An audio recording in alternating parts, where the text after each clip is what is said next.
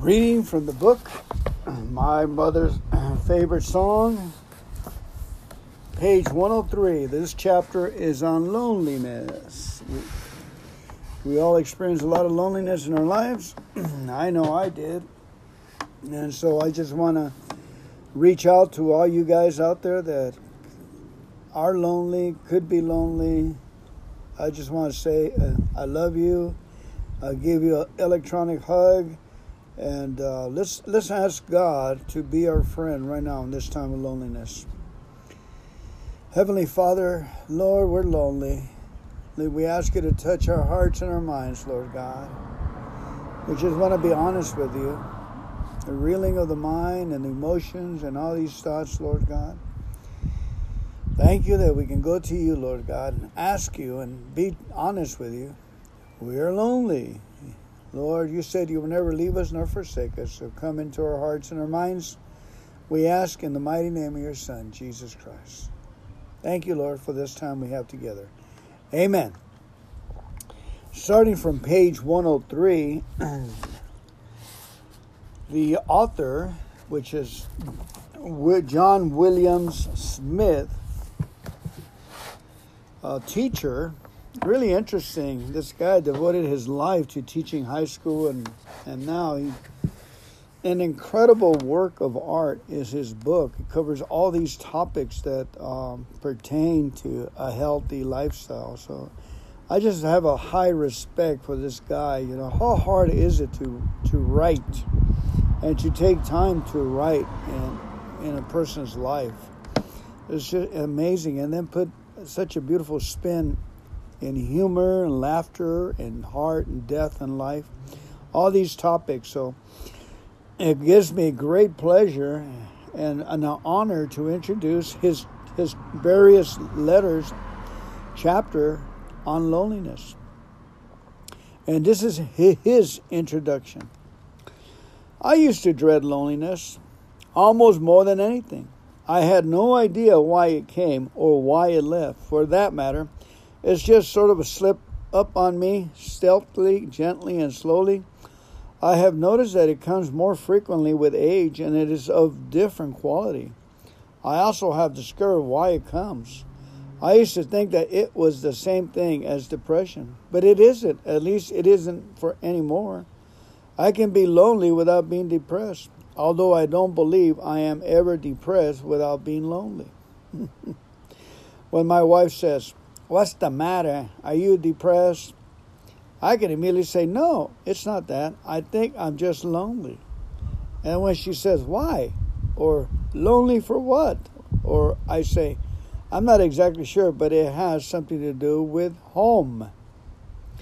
My sense of loneliness will only grow from this point on, but I don't dread it anymore as my love for life and for this earth grows less and less as I learn that there is no lasting satisfaction, appeal, or joy in the things of this earth.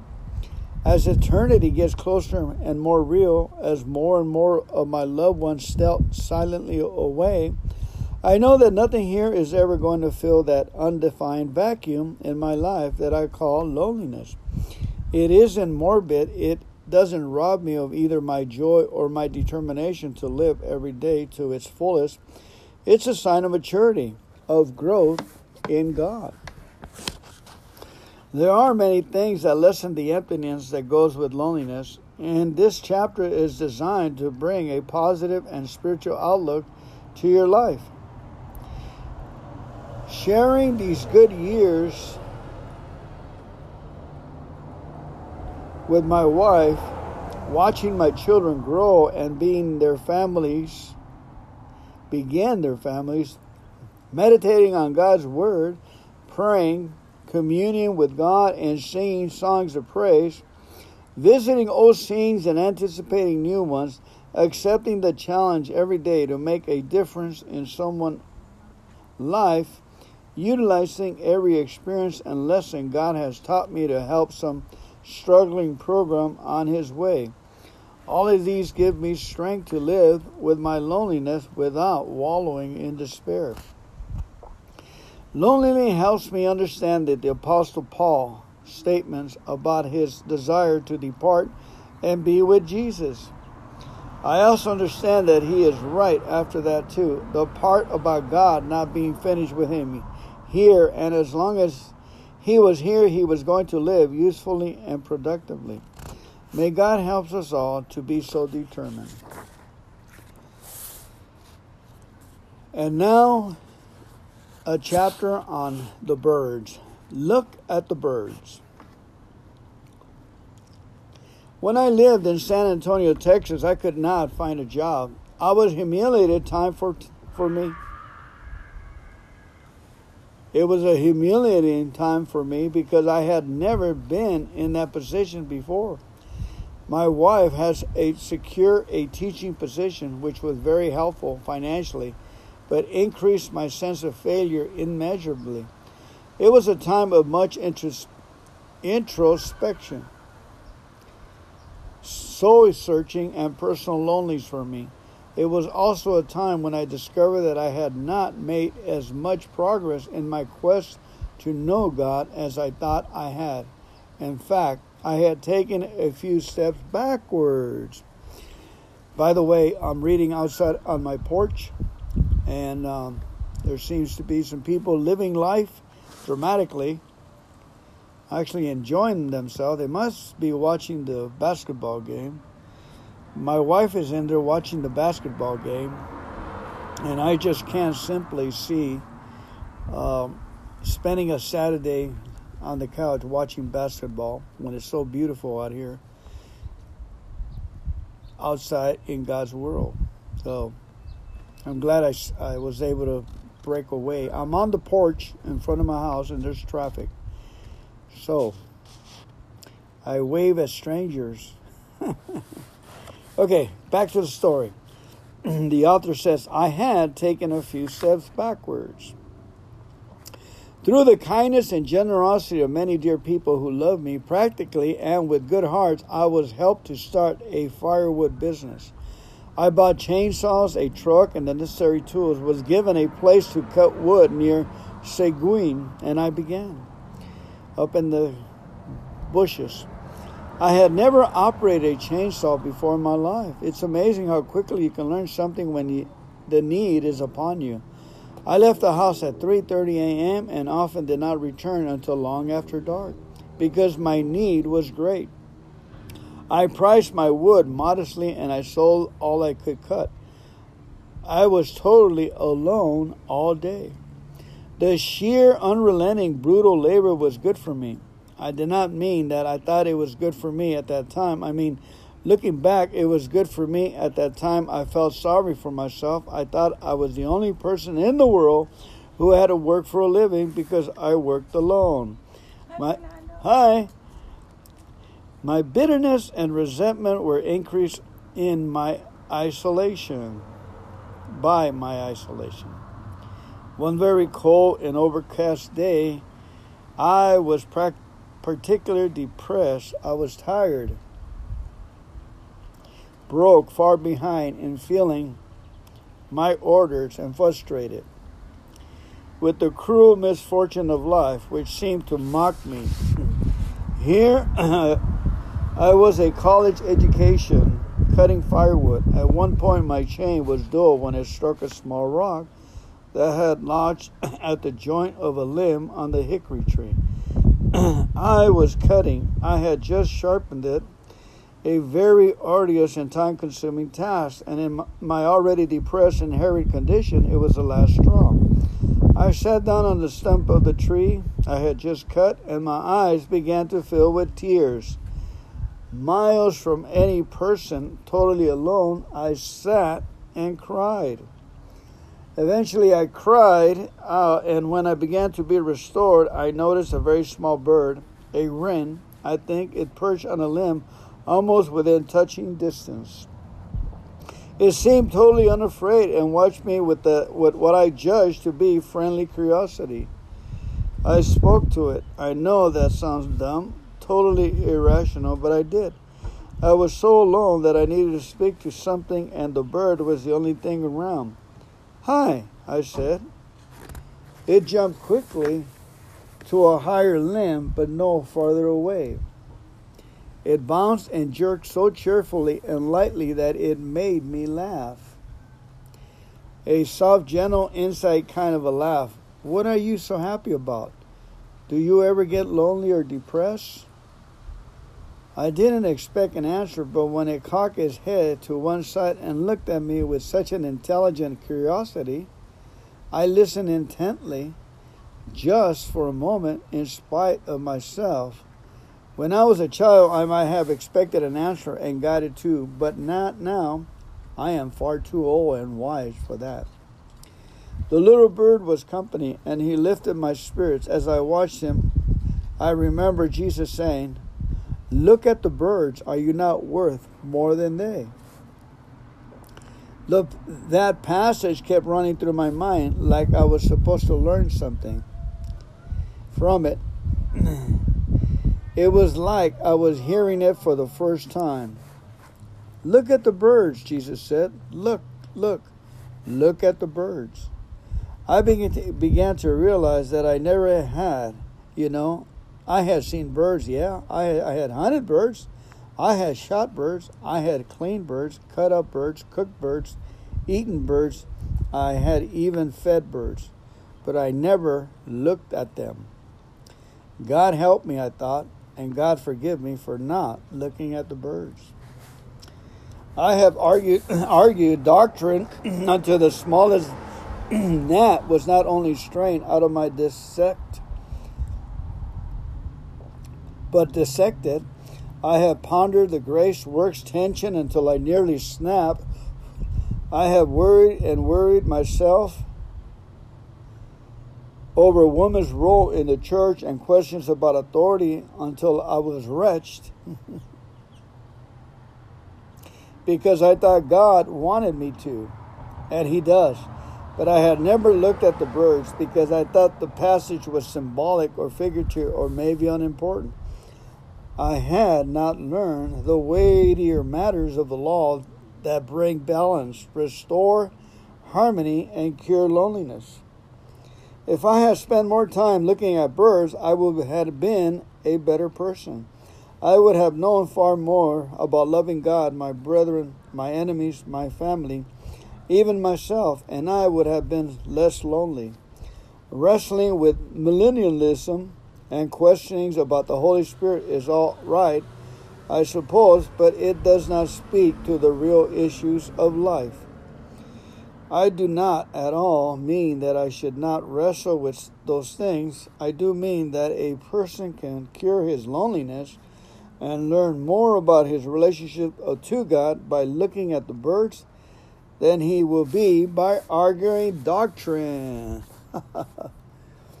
now I'm outside, and I too eaten birds, fed birds, killed birds, uh, stalked birds but I have looked at birds. I have spent countless hours observing birds. When I was a little boy, and there was no fences, I guess it was the country, and I'd take off and wander in, in the countryside by myself, and I see this beautiful uh, waist high, which actually was head high to me. I was five years old uh, it looked like wheat, but it was just wild grass. And it was just swayed. I mean, it was maybe a couple of acres. It was beautiful. The grass would sway back and forth, and I would run and do a flip and land on my back like a somersault, and just hoping I would not hit a rock or something like that. But the grass, it just looks, it looks too spongy not to do that, and to just uh, enjoy it. One time I was just laying down in the grass, and all of a sudden, uh, little parakeet showed up. And I guess the parakeet had gotten loose because it was just right next to me. And then the parakeet had a following of other birds. A lot of little, uh, the smaller birds were following of a different kind, about maybe 12 of them. And they all got on my left side. The parakeet was at my right, and the the sparrows were at my left, and I was in the middle, and we were all little children of God in nature, loving. I could just uh, almost reach over and touch the parakeet, see if he wanted to get on my arm, get in my hand. And he jumped and flew away, and all these other little birds followed the leader. They took off. One time I was just meditating in the park as an adult, and it was raining, and it was meditation time. And I saw a big, and the wind and the rain was coming down, and it was a little strong. And I saw a big bird, not a really big bird, about the size of a pigeon. I couldn't tell what kind of bird it was, but he was flying against the wind and he was going dashing through the park, going north against the wind and the rain. And there was a little bird right in back of it. They were not of the same species, but he was following the big bird because the big bird was breaking the wind for him. And they both just trucked through the air like a very beautiful sight to see. Amen. And the other the other point when he said the bird looked at him intelligently, a lot of us have had that. We have seen squirrels look at us intelligent. I have seen deers in a headlight look at me intelligent. Uh, and you know what they're thinking. They're intelligent. They're saying, You don't know you were created and that there's a God that loves you? Kind of a look. I have had that many times. One time I was I was fretting about how God was going to take care of me. You know, my I didn't have a job. I had a car payment, a house payment, and every kind of payment. And I looked outside, and there was a squirrel. There was no squirrels in that area, and there was a squirrel eating a nut, and he was just looking at me. And I'm thinking, and he's eating a, a nut. Came out of nowhere. Never seen any squirrels in my backyard. Haven't seen any since in that area. I don't know where the squirrel came from. There was no trees around, only railroad. And yet the squirrel was just looking at me through the sitting on the on the fence, eating a colonel, and thinking, you know, he, he's going to feed you. It's going to be all right, man. God's got it. Did God didn't say, "I'm always with you. I'll never leave you nor forsake you." God told me to tell you, the scroll says, it's going to be all right. Yep, you don't have a job, but it's going to be all right. Yep, you don't know where you're going to get your next paycheck, but it's going to be all right. Yep, it's all about clapping. Well, I just started praising God, thanking Him, and here I am. It was all right, and it's been all right hundreds and hundreds and hundreds of times. It's been all right and to this day, it's all right.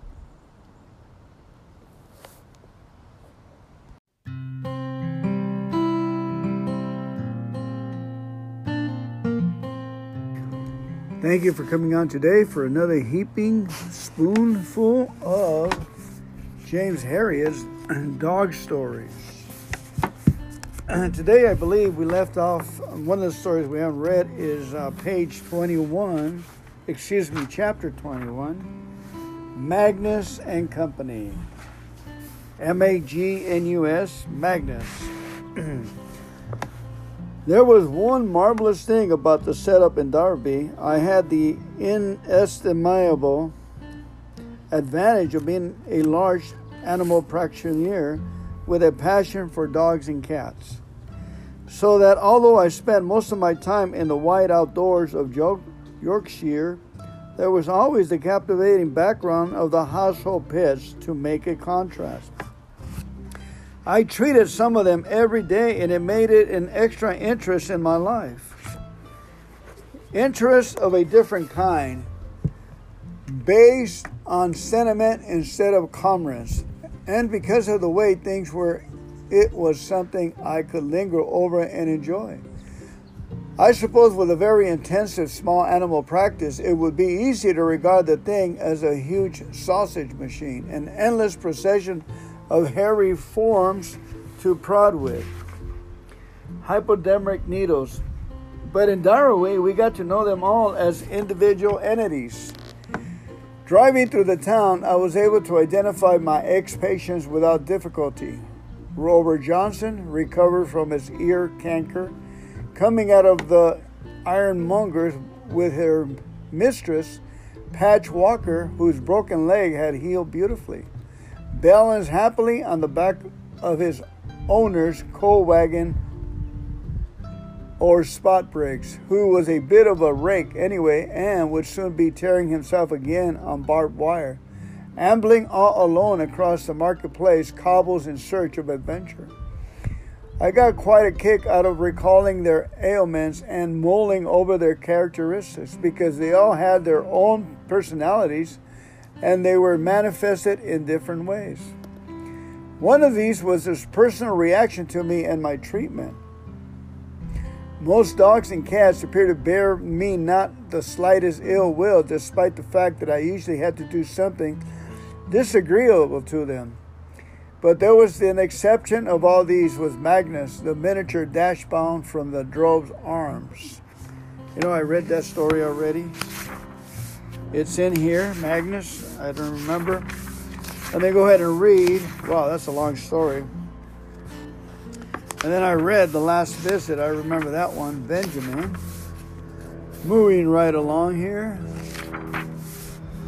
Cedric, I remember reading that one, number 23, with the farting uh, boxer, the boxer dog. It's amazing how people love their dogs and this uh, high society, very well polite lady just fell in love with this dog and she just cared for him like it was a child. But he had a problem. Farted all the time. So they gave him to the gardener, and the gardener couldn't smell. And they both made a great, a great combination. Okay, our next story is number 25 called The Bandage Finger Stories of James Herriot. Animal, small animal and large animal practitioner. Practitioner. Here we go. I was castrating pigs and Rory was holding them. There were several litters to do, and I was in a hurry and failed to notice the Irish farm worker's mounting apprehension. His young boss was catching the little animals and handing them to Rory, where he who held them upside down, gripped between his thighs and their legs apart. I read this one already. The scalpel came really close to uh,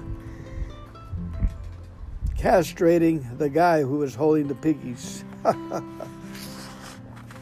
okay, story number 26 Cheps Hobby, C H E P S, Hobby. Mr. Bale's little place was situated about halfway along Highburn Village, and to get into the farmyard, you had to walk 20 yards or so between five foot walls. On the left was the neighboring house, on the right, the front garden of the farm. In this garden, sheep lurked for most of the day. He was a huge dog, much larger than the average collie in fact, I am convinced he was part Alsatian, because though he had luxuriant black and white coat, there was something significant in the massive limbs and in the noble brown shaded head with its upstanding ears.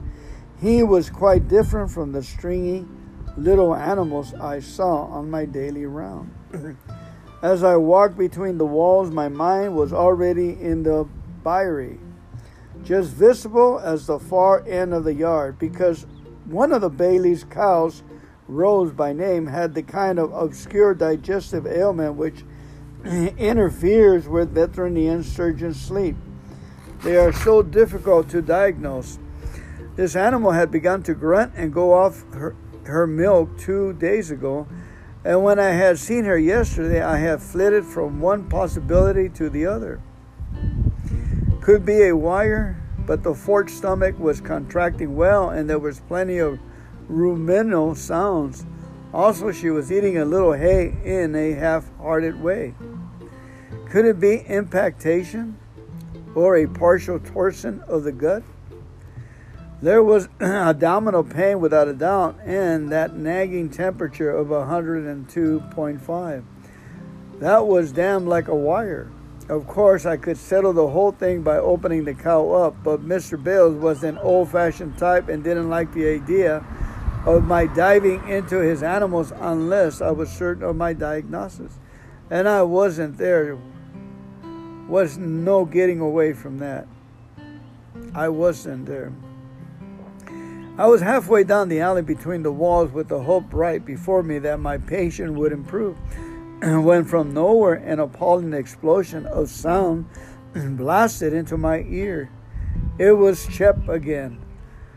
The wall was just the right height for the dog to make a leap and bark into the ear of the passerby.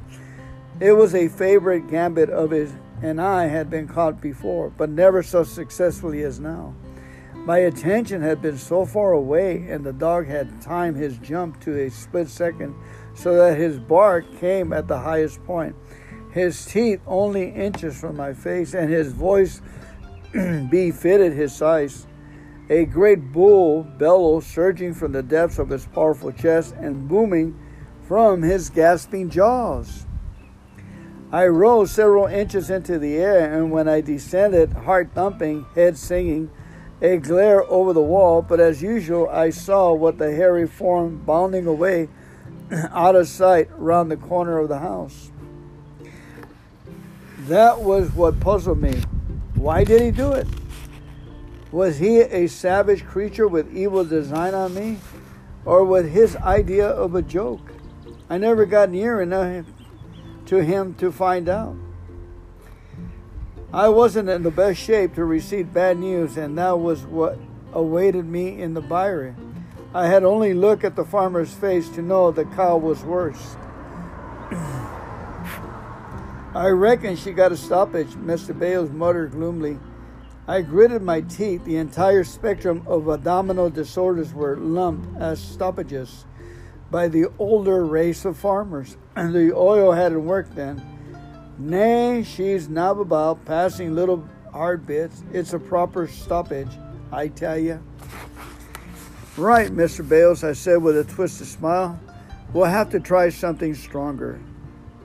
I brought in from my car the gastric lavage outfit I loved so well and which has so sadly disappeared from my life. The long rubber stomach tube, the wooden gag with its leather straps to buckle behind the horns, as I pumped in the two gallons of warm water rich in formalin and sodium chloride, I felt like Napoleon sending in the old guard at Waterloo. If this didn't work, nothing would. Next morning, I was driving down the single village street when I saw Mr. Bales coming out of the shop. I drew up and pushed my head out the window. How's Rose this morning, Mr. Bales? She rested her basket on the ground and looked down on me gravely. Oh, she's bad, Mr. Herriot. She's bad. My husband thinks she's going down fast. If you want to find him, you'll have to go across the field. There, he's minding the door in the little barn. A sudden misery enveloped me as I drove over to the gate leading into the field. I left the car in the road and lifted the latch. Damn, damn, damn, I muttered as I trailed across the green. I had a nasty feeling that a little strategy was building up here. If this animal died, it would be a sickening blow to a small farmer with 10 cows and a few pigs. I should be able to do something about it, and it was a depressing thought that I that I was getting nowhere. And yet, the, despite it all, I felt peace stealing into my soul. It was as a large field, and I could see the barn at the far end as I walked with the tall grass, brushing my knees. It was a meadow ready for cutting, and suddenly I realized that it was high summer, the sun was hot, and that every step brought the fragrance of clover and warm grass rising about me in the crystal freshness of the air. Somewhere nearby, a field of broad beans was in full flower, and as the exotic scent drifted across, I found myself inhaling with half closed eyes as I thought, straining to discern the ingredients of the glorious melange. And then there was a silence. It was the most soothing thing of all. That and the feeling of being alone. I looked drowsily around at the empty green miles of sleeping under the sunshine. Nothing stirred. There was no sound. Then, without a warning, the ground at my feet erupted in an incredible blast of noise. For a dreadful moment, the blue sky was obscured by an enormous hairy form, and a red mouth went wah in my face, almost screaming. I staggered back, and as I glared widely, I saw sheep disappearing at top speeds to- towards the gate. Concealed in the deep herbage right in the middle of the field, he had waited till he saw the whites of my eyes before making his assault. Shep disappearing at the top speed towards the gate. Whether he had been there by accident or whether he had spotted me arriving and slunk into position, I shall never know. But from his point of view, the result must have been immensely satisfactory because it was certainly the worst fright I have ever had. I live a life which is well larded with scars and alarms, but this great dog rising bellowing from the empty landscape was something on his own. I have heard of cases where sudden terror and stress had caused involuntary evacuation of the bowels, and I know without question that this was the occasion when I came nearest to suffering that unhappy fate.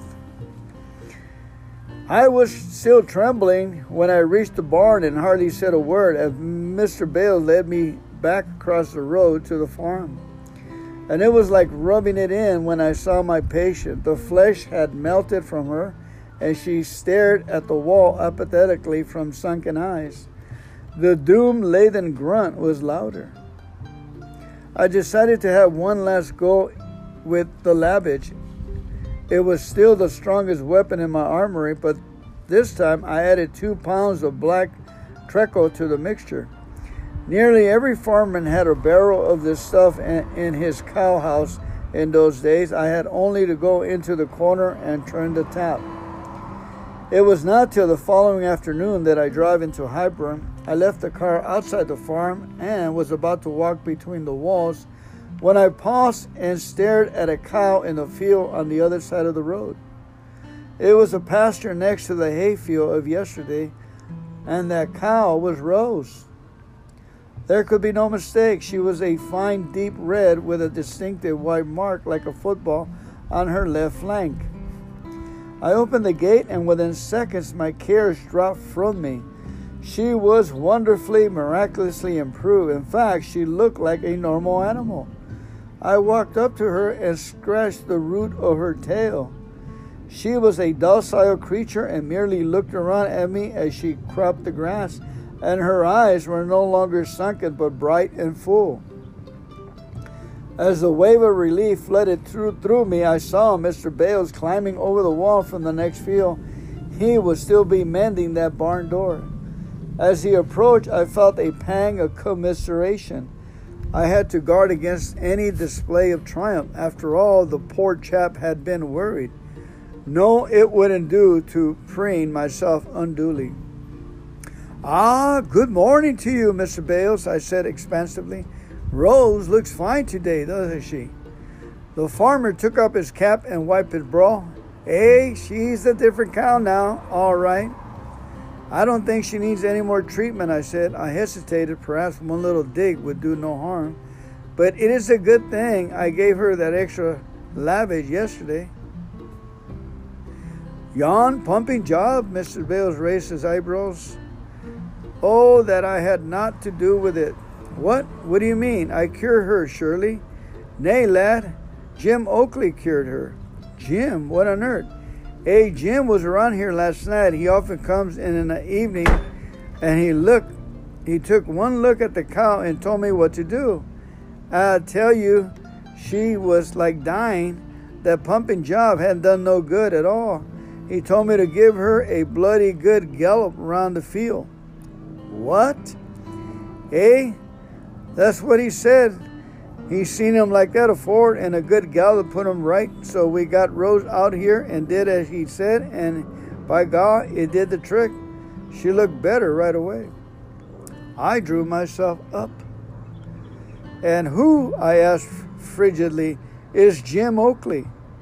He's the postman, of course. The postman.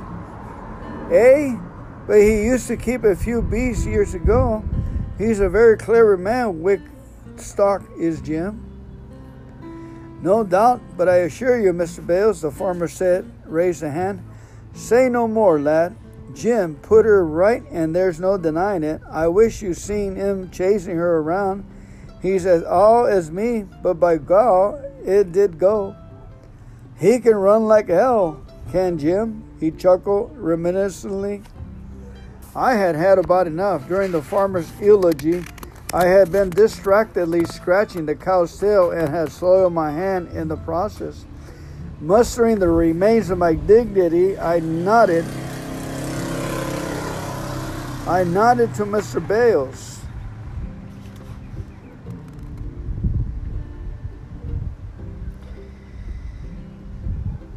Well, I must be on my way. Do you mind if I go in the house to wash my hands?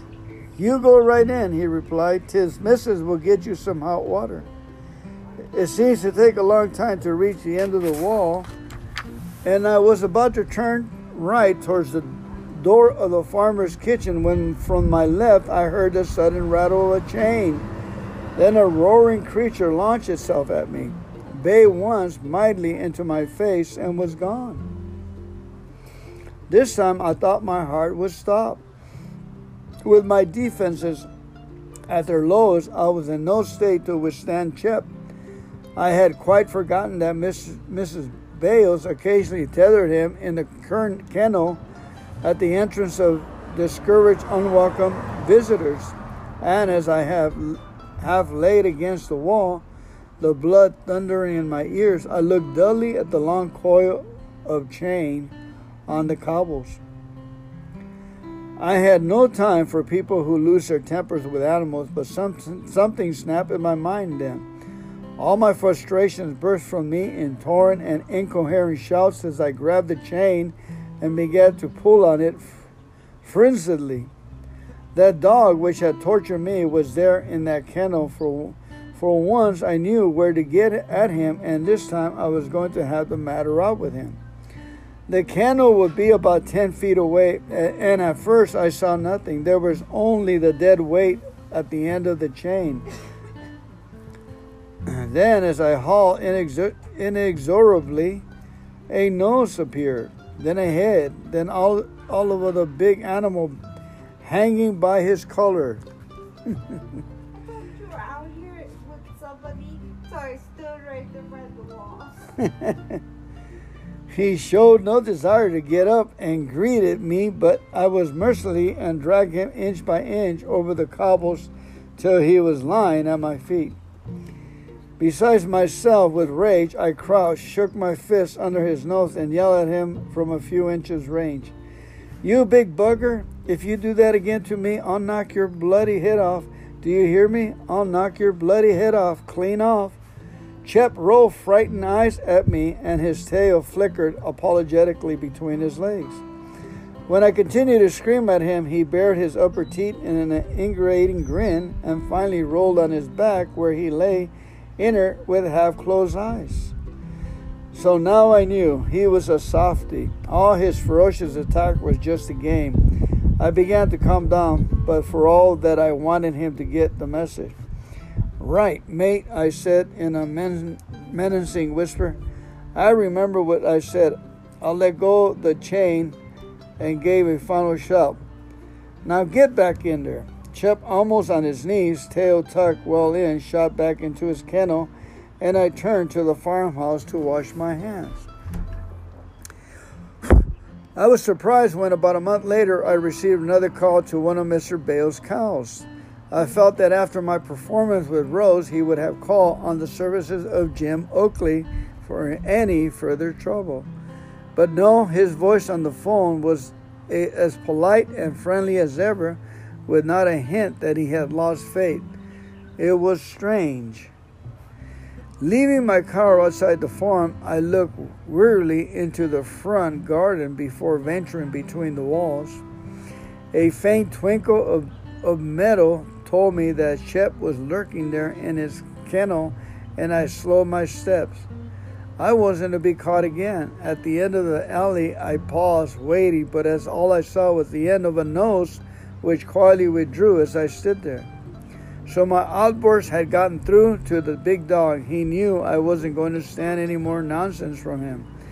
And yet, as I drove away after the visit, I didn't feel good about it. A victory over an animal is a hollow one, and I had the uncomfortable feeling that I had deprived him of his chief pleasure. After all, every creature is entitled to some form of recreation, and though Shep's hobby could result in the occasional heartfelt failure, it was, after all, his thing and part of him the thought that I had crushed something out of his life was disquieting. One, I wasn't proud. Disquieting one. So that when later that summer I was driving through Highburn, I paused in anticipation outside the Bailey's farm. The village street, white and dusty, slumbered under the afternoon sun in the blanketing silence, nothing moved except for one small man strolling towards the opening between the walls. He was fat and very dark, one of the tinkers from a camp outside the village, and he carried an armful of pots and pans. From my vantage point, I could see through the railings into the front garden where Shep was slinking noisily into a position beneath the stones. Fascinated, I watched as the man turned unhurriedly into the opening and the dog followed the course of the disembodied head along the top of the wall. As I expected, it all happened halfway along. The perfect time leap and the monetary pause of the summit, then the tremendous woof and the unsuspecting ear.